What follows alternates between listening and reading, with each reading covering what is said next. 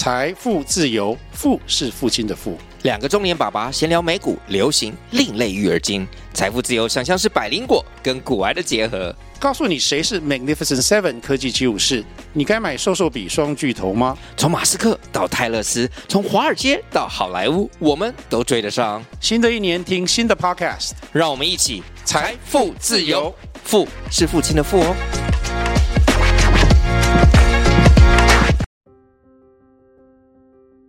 Hello，大家好，好久不见，欢迎收听《生动台北》。在这个节目里呢，朋友不懂时事、不懂故事来探索台北这座城市。好久不见啦，各位，不知道最近过得好吗？我们已经差不多一个月多，哎，不止一个月多，一个月半没有更新了。而这一个半月呢，其实发生了非常非常多事情嘛。follow 我们的 Facebook 或 Instagram 的话，就知道我们发生什么事情。然后这个一连串处理的过程，其实是非常麻烦的。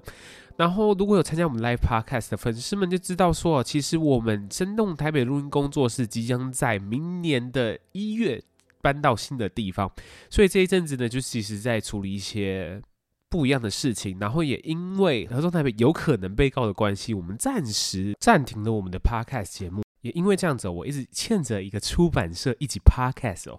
所以呢，这边我真是要感谢、感谢再感谢我们的映客文学出版社哦。第一个是非常有耐心，知道我们发生什么事情，也允许我们延后上架。然后第二个呢，就是我收到这个映客出版的邀请信的时候，其实我内心是非常感动的，因为他是非常认真的有在收听我们的节目。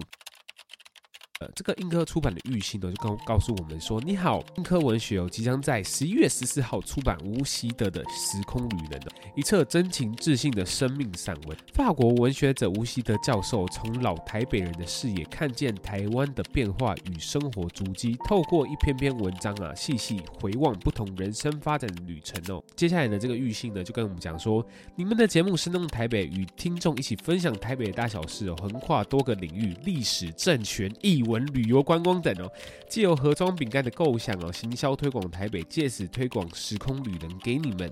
这是一本结合旅游跟个人生命的散文创作。你们以年轻的眼光看台北，吴教授则以老台北人的眼光横跨时间回看各个乡镇，也同时让人看见时间在淡水、宜兰等地刻画的痕迹。这边呢，其实我要特别谢谢玉信哦。写了这个邀请信，那这个邀请信呢，同时我就知道说，哎，你是听众啦。然后呢，这个邀请信呢，非常符合我们生动台北想要传达的理念，就是用旅人的双眼去探索台北这座城市。那这边呢，我要先跟大家好好介绍，就是吴锡德教授的《时空旅人》这本书。那吴锡德教授呢，他其实是一个淡江大学的荣誉教授。吴锡德教授呢，如果你去听他的故事，你会觉得很有趣。他是从台北市大安区这个地方出生的。跟着祖父，跟着家人一起耕田，然后见证了台北怎么从农地变成现在繁华的样子。台北从一片乡下变成都市，OK，这是那个转变，就我们都看在眼底啊。那大安区，我小时候是农，类似现在的那个是呃台湾市的四合院的概念，一个“摸”字形的，嗯，然后是一一楼，然后上是瓦瓦。是是上是盖瓦的，然后你像这种天气的时候来凉一点的话，早上起来是结霜的，嗯啊，然后夏天的时候你可以看到萤火虫，在台北市可以看到萤火虫，好难想象。然后你到那个柳公郡的溪边，你可以看到那个溪会那个虾小虾子会蹦蹦跳跳，你可以用手去抓它，用一小网就可以抓到。嗯，那这种东西我跟人家讲，人家不敢相信，那是不敢相信，天方夜谭了。对，那是亲，那是亲眼。碰到的东西，然后我我小时候因为也也陪阿公这个种田嘛，所以那个田里面的一些活动啊，或者是帮忙浇水啊，或者施肥啊，或者是除草啊这东西，那这个东西是在台北市的市中心，是现在的台北市的蛋黄区核心地带。嗯，那那你怎么说呢？他现在完全不见了，完全无法想象。那最重要是我刚好有看到这样的一个族谱，那个族谱。我有把它拍一张照片，啊，已经快要不成不成样的。嗯，啊，那族谱就蛮有意思的，去记载我们的祖先在在在北台湾在淡水啊落脚，然后之后进入内港，内港就是台北市，现在我们称为内港台北市。然后最后我们有一支呃一个一代的祖先还在深坑啊，有有待过，我们的祖祖坟有一部分的祖坟还在深坑，然后最后回到我。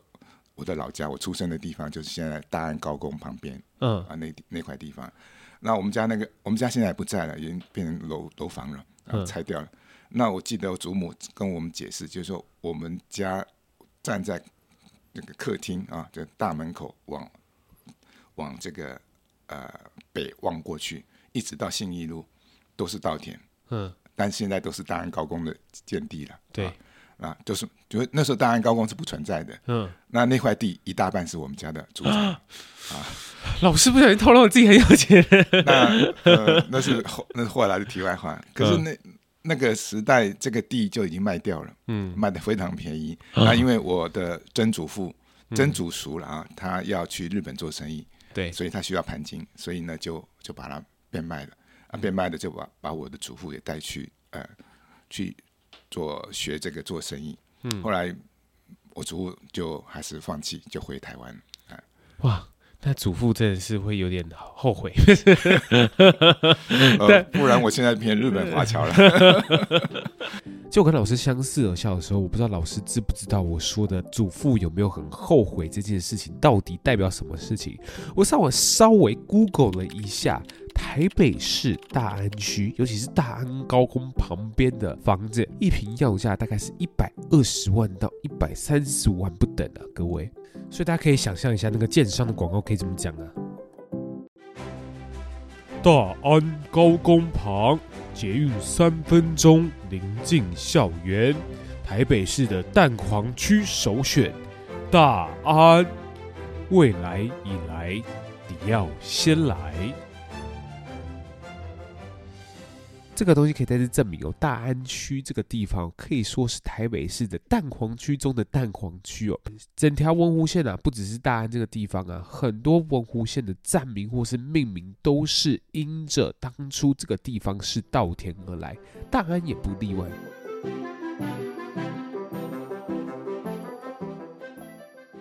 现在那个名字三张犁哈，嗯，那事实上那个都是田地啊。对、呃，那个犁就是本来就是一块一块地的一个概念。那那大安区这个名字老师有研究吗？呃，后来我在书上有提到，我问过我祖父嘛，嗯、大安呢，大安他就说就是就是，呃，他他他他的他的说法就是，呃，为什么叫大安？那大安就是那个应该修怕上海短廊有违规啊，啊，就是打架打得很凶的。短弯呢？那事实上他的意思是刘那个那个刘公俊啊。这个刘公俊过来的时候，到信义路，他是刘公俊是从新店溪引水上来的，嗯，所以他是因为也要考虑那个水流的那个床呃那个河床的呃上下位差嘛，所以他是很很很辛苦的，而且很科技的把水引到这个公馆这附近，然后从水引进来，变成一个一个一个运河，然后从新生南，新生南路就是刘公俊的主干，嗯，从那引进来，然后灌溉台北。嗯，所以它实际上是一个很重要的一个水利工程。嗯，然后整个台北下面都是，因为台北下面是它是个沼泽啊，所以它的水量是蛮大的。那比如说像我们六张里有一个地点叫做波心，波心的意思是说它都是湖泊，那中间有一块沙丘凸出来，上面可以有住有种人，所以它是呃这个沼泽环绕的一个沙丘，那叫波心。嗯啊，所以你可以想象说。当初的六张犁，台北六张犁旁边都是水，对。啊，那那柳公俊是把这个水做某个程度的一个引导，做一个水利工程，所以台北市才变成一个稻稻田区。当然，呃，它的本来的意思是大湾，嗯，大湾就是大的湾区，也就是柳公俊到这里做了一个大弯，OK，就是新店溪引水进来之后，到了新生南路做了个大弯，哦，大弯这样子。所以是大弯，然后就是可能是可以前台语啊，或者是以前就闽南语在讲的时候哦，大弯大弯。大弯，然后太酷了，当地人就把它用取个谐音，就是两个应该小怕上海岛人有违规啊，嗯，就大弯就大打出手的意思。OK。我觉得大家听到这边啊，对老师的童年的概念已经非常非常明确了。可以说是吴老师真的是一个土生土长的农村子弟。有时候祖父母就带着他一直耕种，然后一起去田边玩耍这样子。直到了吴老师渐渐长大的时候呢，他决定说：“我决定要出国闯一闯，到法国留学。”那在法国留学这段期间呢，也就是台北最快速成长的这段期间呢。多高楼大厦开始建立在台北这个地方哦，在老师《时空旅人》这本书里面有他提到说，那时候他出国去法国游学的那段期间哦，台北像是浑身是劲的少年郎啊，那样奋不顾身的追求现代的新玩意儿，也像是当初认识花世界的村姑那样迫不及待地褪下身上的旧衣裳。那时候我选择赴机海外，换言之哦，我的台北经验随之冻结。但我知道台北早是脱缰的野马，我错过了第一家麦当劳速食店，第一家 Seven Eleven 便利商店。有一次回来探亲，还多亏一位定居台北的法国友人带我到西门町去见识那传说中的红包场。就是好像说，你夜台北跟白天的台北是不一样的。嗯，你你熟熟悉白天的台北，你到晚上来这里的时候，你一定迷路。嗯，啊，那同样道理，你习惯的夜生活的台北的时候，你白天重新来这个你昨天晚上才走过的地方，完全都不一样，完全不一样，完全不一样。因为灯光跟夜色跟那个背景是，是真的是会让你真的是迷路、迷失的。嗯。Okay. 然后呢，我同学这个在台湾唱 K 卡拉 OK，那时候卡拉 OK 流行，呃，你可以录录个卡带，嗯啊，然后录下来你回去可以听。那时候还有卡带的时代，对，还记了一袋到巴黎给我。我那我们那时候不晓得他这是谁唱的，声音很熟，但是不晓得谁唱。因为是我朋友唱的人，我这待会待会会一起去唱歌吗？我这这几个朋友还歌声都还不错的哈。嗯，他啊，我知道是他在唱，可是想他们怎么会？在什么地方唱的？嗯啊，就真的不知道，有点像那个那个那个老大逛大那个逛那个大观园一样，真的是什么东西，真的不知道，就错过了。对，然后等我回来的时候，那就会觉得说，哎，台北是不是变了？变得好陌生吗？陌生，真的陌生啊。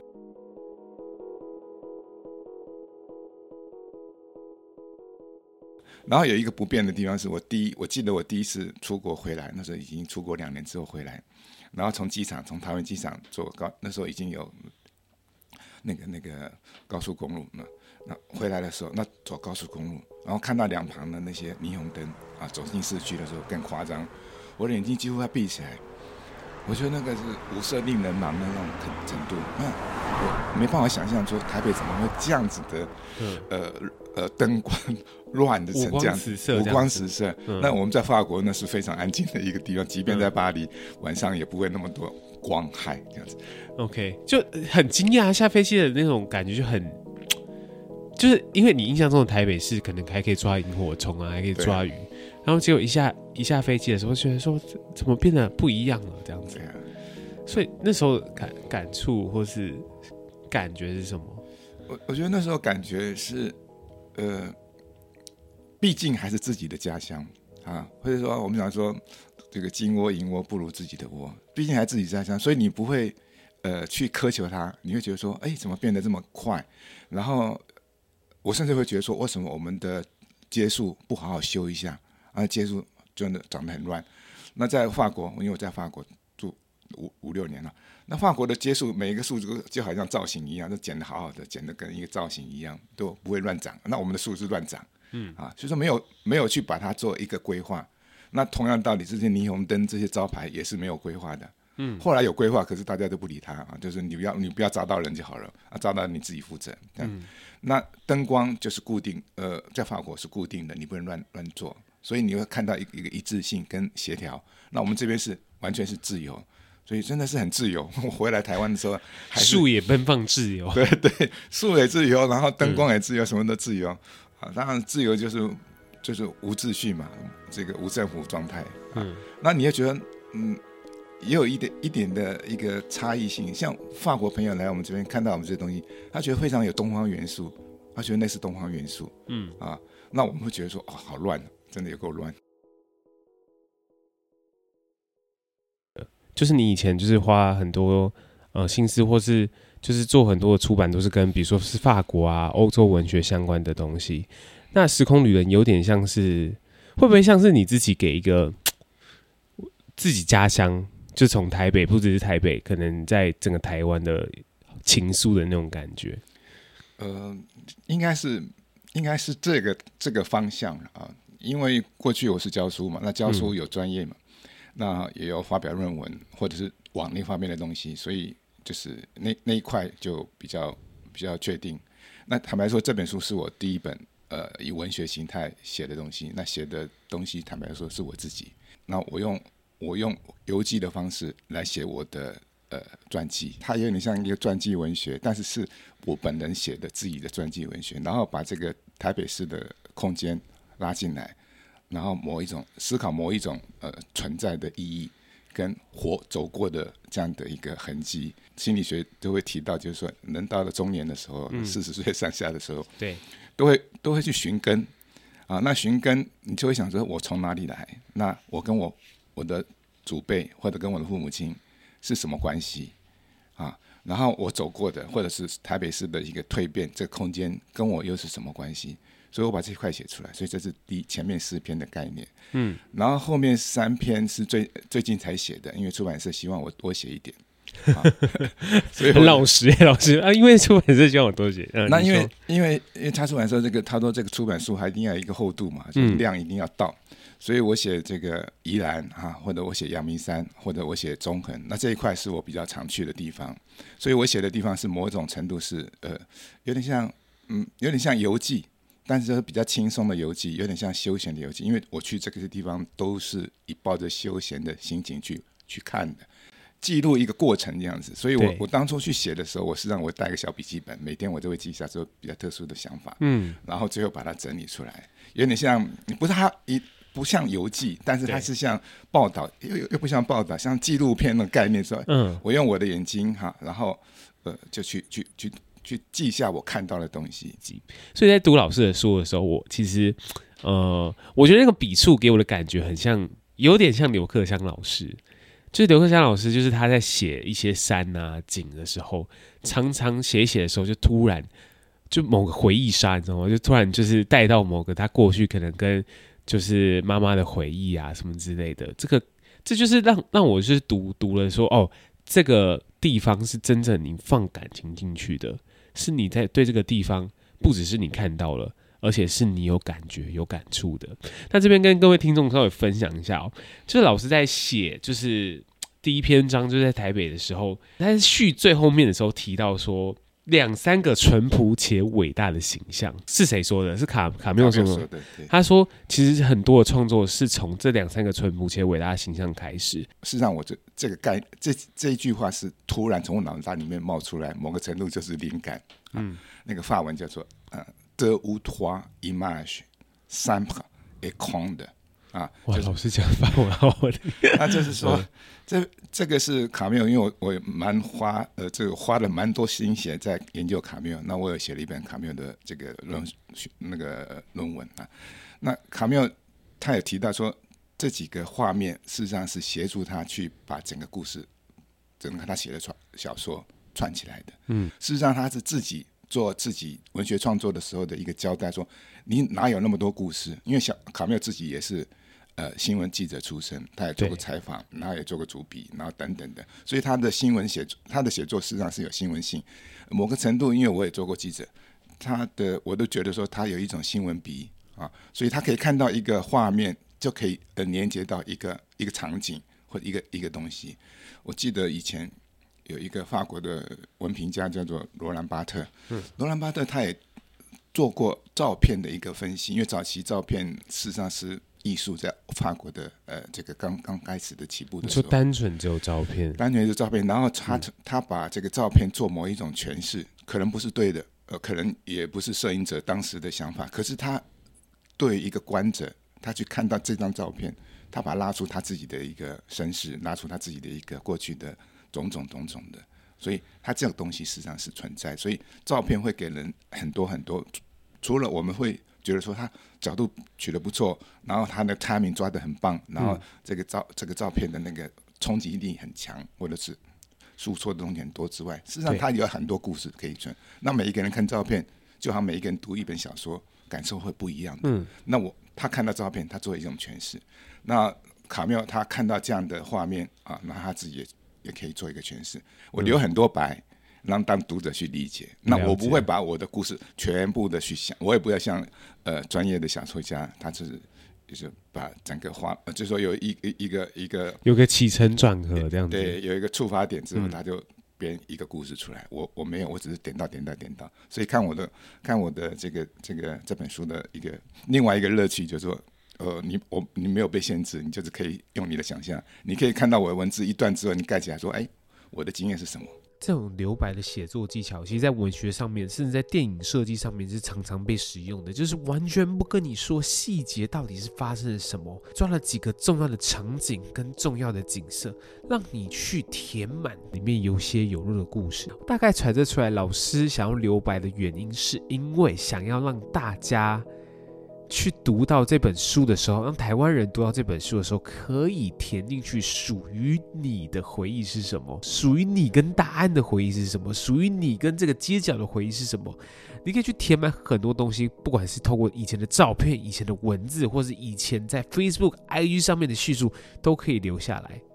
我我们在 FB 上或者在 IG 上面会有一些记录，等你退休了，或者等你这个走不动了，你把它抠出来，它会记载你的一生。嗯，那这个东西是对你非常有意义的东西啊！我觉得这个东西就是人类传承文化的一个很重要的一个一个素材。那我们哪一天把这个素材做某一种的的整理，就好像我们有一些史家、历史学者，他会把一些痞官野史啊，或者把一些小故事做某一种串联，透过他的专业训练，然后呢，能给能够写出诶一个非常棒的一个一个时代的小说，或者一个时代的记录。比如说普鲁斯特的故事，那是普鲁斯特一个很宅、很宅的宅男的一个一个回忆录而已嘛。可是呢，你今天看普鲁斯特这七大册的东西，你觉得那个就是法国十九世纪末二十世纪初的法国的真实面貌。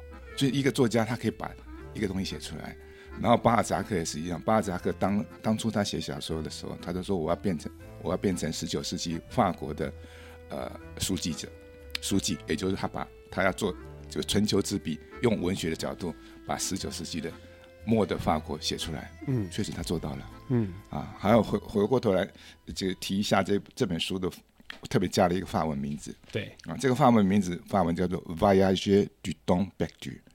Voyageurs 就是旅人啊，旅行的人。那 du temps perdu 实际上还是跟普鲁斯特的最后一本书 Le temps retrouvé 就是在线的时光，做某个程度的呼应。嗯事实上，普鲁斯特做的也就是所谓一个女人的角度，他他透过回忆把过去的时间找到，然后把过去最重要的是他把过去的空间也找到。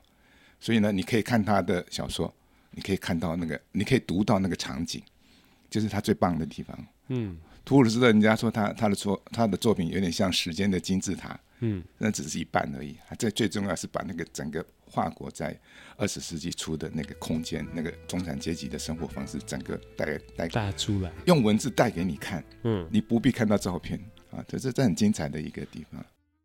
台湾历史也不过四百年，对对。然后真正台湾发展也是这个这个光复以后，国民党进来。这个养精蓄锐了十来年之后，在六零年代才开始起色嘛，嗯、所以你从六零年代到现在也不过五十年而已，啊，对，那这五十年我们才过得比较均富、比较愉快的这样的一个一种一种生活啊。然后问题是这样子，台北所有的台北人，包括我自己以及我的祖先，都是移民啊，对不对？你任何人没有说他是属于这个地点永远属于他的，啊，嗯，对，我们人嗯人类本来就是。不断的在移动，那我们的移民有一个特色，就是尤尤其第一代、第二代就要快速致富啊，那快速能够落，能够能够能够发达，然后能够有有一个有一个有一个这个安身立命的一个地方嘛。那你在安身立命之前，你只有赚钱、打工、打拼这个动作而已，所以你不会想到说我如何把我的东西沉淀。所以我们讲第一代、第二代，他是不会沉淀任何东西。因为他没有没有时间去沉淀，因为他要拼命去赚钱，去去去求发展。那可能到了第三代、第四代或者更晚之后，他他有呃更多的闲暇，或者是也允许他做这种事情的时候，他才会把这个写下来。嗯，那把他过去的祖先的东西写下来，或者把他呃想写的东西留下来，然后让大家去整理。啊，然后每一个人都有一段故事，每一个家族都有一段故事。对，没错。每一个社会有一段故事。嗯，那你今天我台北有历史，那这个这个新竹也有历史啊，对不对？然后桃园也有历史，或者高雄也有历史。那每一个历史，每一个区域的历史结合起来的时候，那慢慢的提升一个台湾的历史是什么？嗯啊，那我们过去提到台湾的时候，那有可能政治因素的干扰，就就会觉得说。嗯、台湾可以有史吗？或者台湾的史如何写起啊？或者说我举个例子，我用我学历史的角度来看，呃，写台湾史的人，假如他是中国人，跟假如他是日本人或是美国人，切点会完全不一样。或者假如他是台湾人啊，他土生土长的台湾人，跟一个中国人啊，大陆的中国人写台湾史角度是不一样的，嗯，取材也不一样。对，一个美国人写台湾历史也不一样。对，日本人写台湾历史也不一样，因为日本人在台湾经营了五十年，嗯，所以他写台湾史有另外一种呃心境跟另外一种 obsession 啊，在在写。对，OK，所以你今天看台湾史，哪一个是应该看的？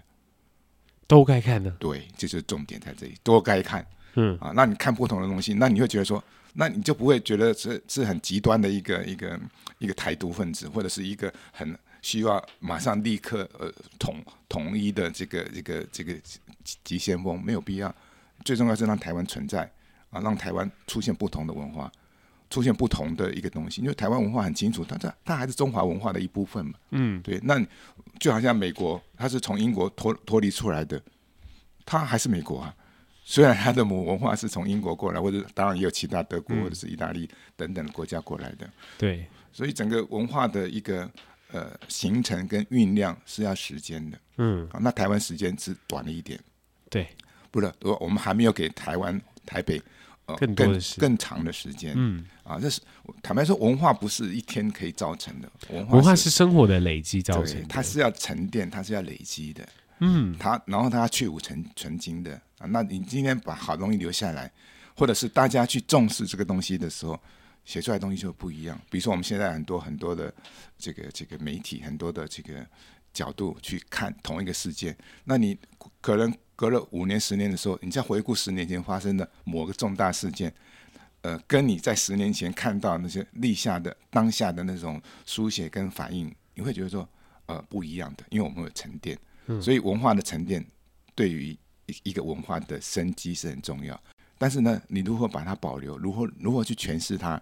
那你你不能当下诠释，有时候当下诠释会犯了一个政治正确的一个毛病、嗯、啊，就是说我要迎合当权派，好，我迎合这个这个执政党，你不是这样的。文化是文化是应该某个程度跟政治保留一定的距离，文化不能受政治的一个呃这个控制。嗯啊，应该可可是应该是这样的，就是我觉得文化当然不能受政治的控制，可是就是文化是生活累积嘛。可是生活某某种程度上面就会跟政治上面有关。当然了，当然，它是一种很唯美的存在在那边。其实我觉得刚刚老师分享那么多，其实就有带出我其实这本书里面最喜欢老师的一段话，我这边念给大家听哦。台湾人不可无史，每一个台北人都有一段该留下来的历史，只有千百万种见证交织融合在一起，台北才有史，台北人的文化才有交集，台北人的形象才会浮现。就是，总之，台北真的需要一部新的论述，而非一部大的历史，或是断简残篇的野史。它应该是有众多市民不论出身、不论背景、不论省级族群共同撰写的史诗。这个部分是我觉得我最喜欢老师呃写的一句话：台北史应该是从是我们每一个人生活在这边生活的累积，所以才造就了现在台北的样貌。所以，就我觉得整个访谈过程，我最喜欢老师分享说他。以前对于台北农地的那些，就是看到的东西，就是我我我现在我这辈的人，我很少看到，就说哦，就是可能台北的之前的农地的长什么样子。可是老师就是讲了很多，说他以前跟祖父一起去可能种田啊，抓那些鱼啊、虾啊之类的过程中，你你看到我的台北市是什么样子的？其实那个那个东西对我来说，对我这边人听听到的人来说，就是那个东西是很珍贵的。说哎，为什么大安区以前叫大安？完全不知道，我觉得超酷的。我们今天再谢谢老师，就是跟我们分享那么多。这边呢，最后面呢，再跟大家稍微补充一下，这这本就是《时空旅人》的购买的方式跟连接，这样包含博客来、成品、金石堂、读册三民或是书读网都可以购买。那不管是线上或是线下，大家都可以就是用不同购买方式。然后，因为呢，这本老师出的这本《时空旅人》这本呢还是算新书，所以现在就是各大通路都有在打折这样。那我们这次再谢谢老师，就是来到我们节目当中。谢谢。那如果你喜欢这样的节目的话，欢迎你就是透过 Apple Podcast、Spotify 或者各种呃方式，Instagram 告诉我说你喜欢这样的内容。那我们就下次再见喽，谢谢，拜拜。